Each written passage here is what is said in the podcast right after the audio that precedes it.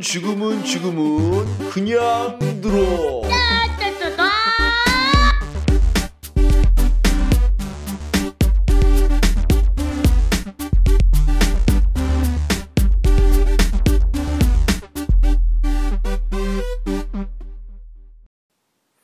국내 최초 5등급을 위한 수능 국어 방송.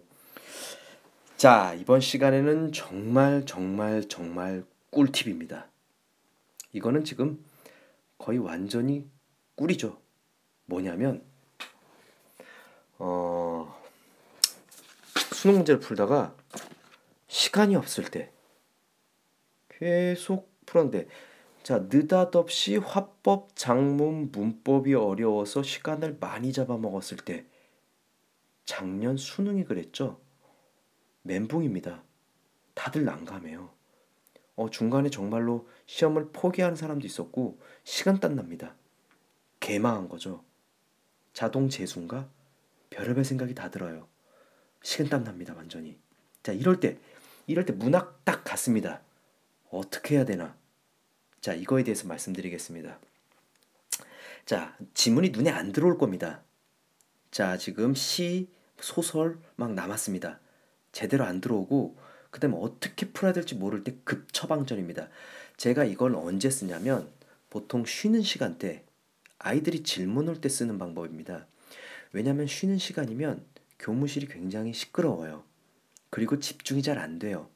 그리고 걔는 지문을 다 읽었지만 나는 그냥 처음 볼 수도 있고 기억이 안 날 수도 있어요. 그러면 어떻게 해야 되냐? 저도 문제를 풀어야 되죠. 그럴 때, 물론 이거는 정석이 아닙니다. 틀릴 가능성이 굉장히 높지만 시간이 없을 때 푸는 방법이라는 걸 명심하세요.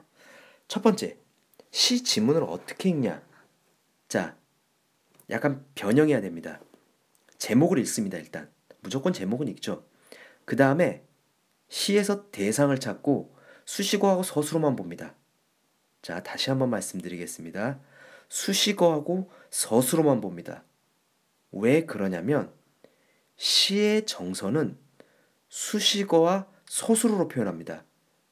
그러면 이 시가 슬픈 시인지, 이별한 시인지, 아니면 아픈 시인지, 허무한 시인지, 이거에 대해서 감이 옵니다.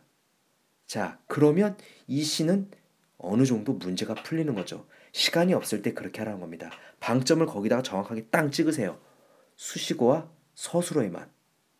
두 번째, 공통점과 차이점 문제. 공통점 문제 있죠. 자, 선택지에서 여러 가지가 나올 겁니다. 자, 이거 위계를 빨리 정하세요. 역설적 표현 찾기 힘듭니다. 반어적 표현 찾기 힘듭니다. 공감각적 표현 찾기 힘듭니다. 쉬운 거부터 찾으세요. 다양한 감각적 이미지, 거의 무조건 이거는 시는 다 적절한 겁니다. 다양한 감각적 이미지를 쓰지 않는 시는 제가 보기엔 별로 없어요. 자, 이런 거에 대한 내용은 제가 페이스북 페이지에다가 팁으로 올려놨으니까 한번 확인해 보세요.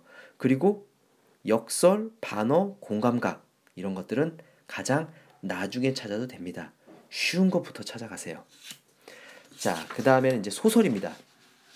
소설은 글이 길죠.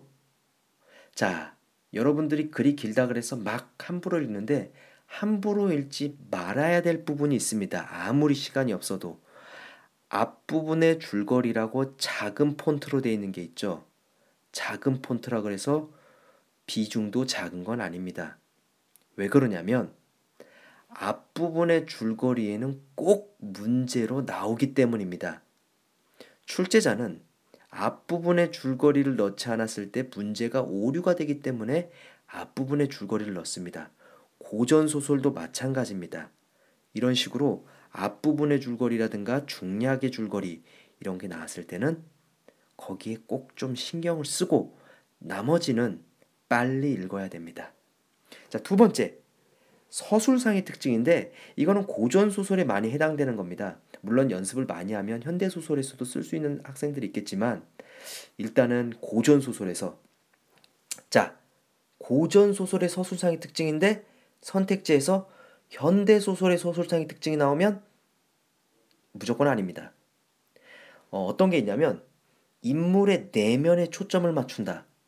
내면에 초점을 맞추는 것은 현대소설의 특징입니다. 다양한 관점이 나온다. 현대소설의 특징입니다. 배경이 분위기를 형성한다? 고전소설에서도 그럴 수 있지만 대부분 현대소설에서 그럴 가능성이 높습니다. 이런 것들이 나왔을 때는 적절하지 않다 라고 빨리 파악하세요. 이것도 페이스북 페이지에 올려놨습니다. 여러분, 급할 때 쓰는 겁니다. 이건 대증요법이죠. 원인을 찾지 않고 아픈 부분만 살짝 치료해주는 겁니다. 자, 시간이 없을 때 반드시 기억하세요. 그러면 여러분, 맞출 확률이 높습니다.